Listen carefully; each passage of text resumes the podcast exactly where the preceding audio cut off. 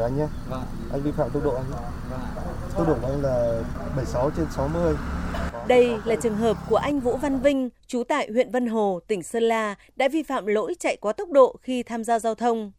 Không chỉ anh Vinh, sau khi ra quân làm nhiệm vụ đảm bảo trật tự an toàn giao thông tại tuyến đường quốc lộ 6, đoạn qua địa phận huyện Vân Hồ, đội cảnh sát giao thông số 1 thuộc phòng cảnh sát giao thông công an tỉnh Sơn La đã liên tiếp phát hiện, xử lý các trường hợp vi phạm về luật giao thông đường bộ. Tổ công tác đã tiến hành lập biên bản, xử phạt, đồng thời tuyên truyền nhắc nhở để mỗi người dân nâng cao ý thức khi tham gia giao thông.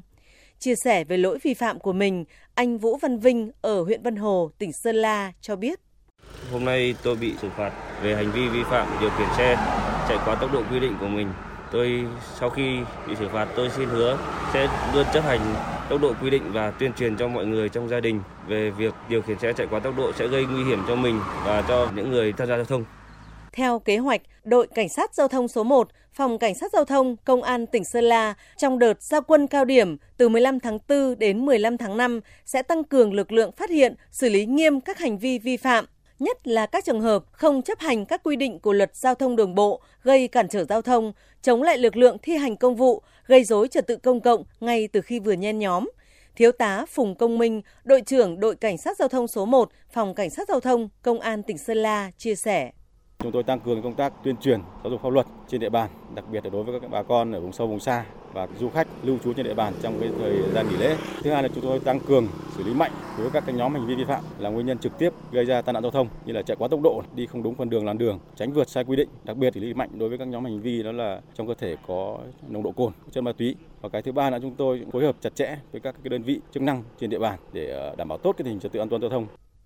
Theo thống kê, từ đầu năm 2022 đến nay, đội cảnh sát giao thông số 1, phòng cảnh sát giao thông công an tỉnh Sơn La đã xử phạt hơn 800 trường hợp vi phạm, chủ yếu là các lỗi chạy quá tốc độ, không đội mũ bảo hiểm khi tham gia giao thông, quá tải trọng hoặc chở hàng quá chiều cao quy định. Lực lượng đã tiến hành phạt tiền gần 2 tỷ đồng, tước giấy phép lái xe gần 300 trường hợp, tạm giữ giấy phép lái xe 22 trường hợp. Đại úy Phạm Văn Hiển, đội cảnh sát giao thông số 1, phòng cảnh sát giao thông công an tỉnh Sơn La chia sẻ, trong quá trình xử lý các vi phạm, lực lượng cũng vấp phải không ít khó khăn.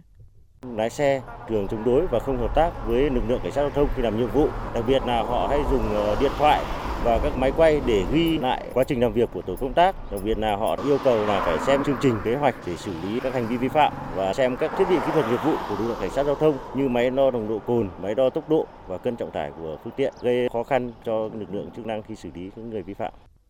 là đơn vị có nhiệm vụ bảo đảm trật tự an toàn giao thông trên tuyến đường huyết mạch quốc lộ 6 qua địa phận huyện Vân Hồ và Mộc Châu, nơi cửa ngõ Tây Bắc, cán bộ, chiến sĩ, đội cảnh sát giao thông số 1, phòng cảnh sát giao thông, công an tỉnh Sơn La đã và đang tích cực hoàn thành tốt nhiệm vụ được giao nhằm góp phần ngăn chặn các loại tội phạm, xử lý nghiêm các trường hợp vi phạm để đảm bảo an toàn giao thông trên tuyến đường này, đặc biệt là dịp nghỉ lễ 30 tháng 4 và mùng 1 tháng 5 đang đến rất gần.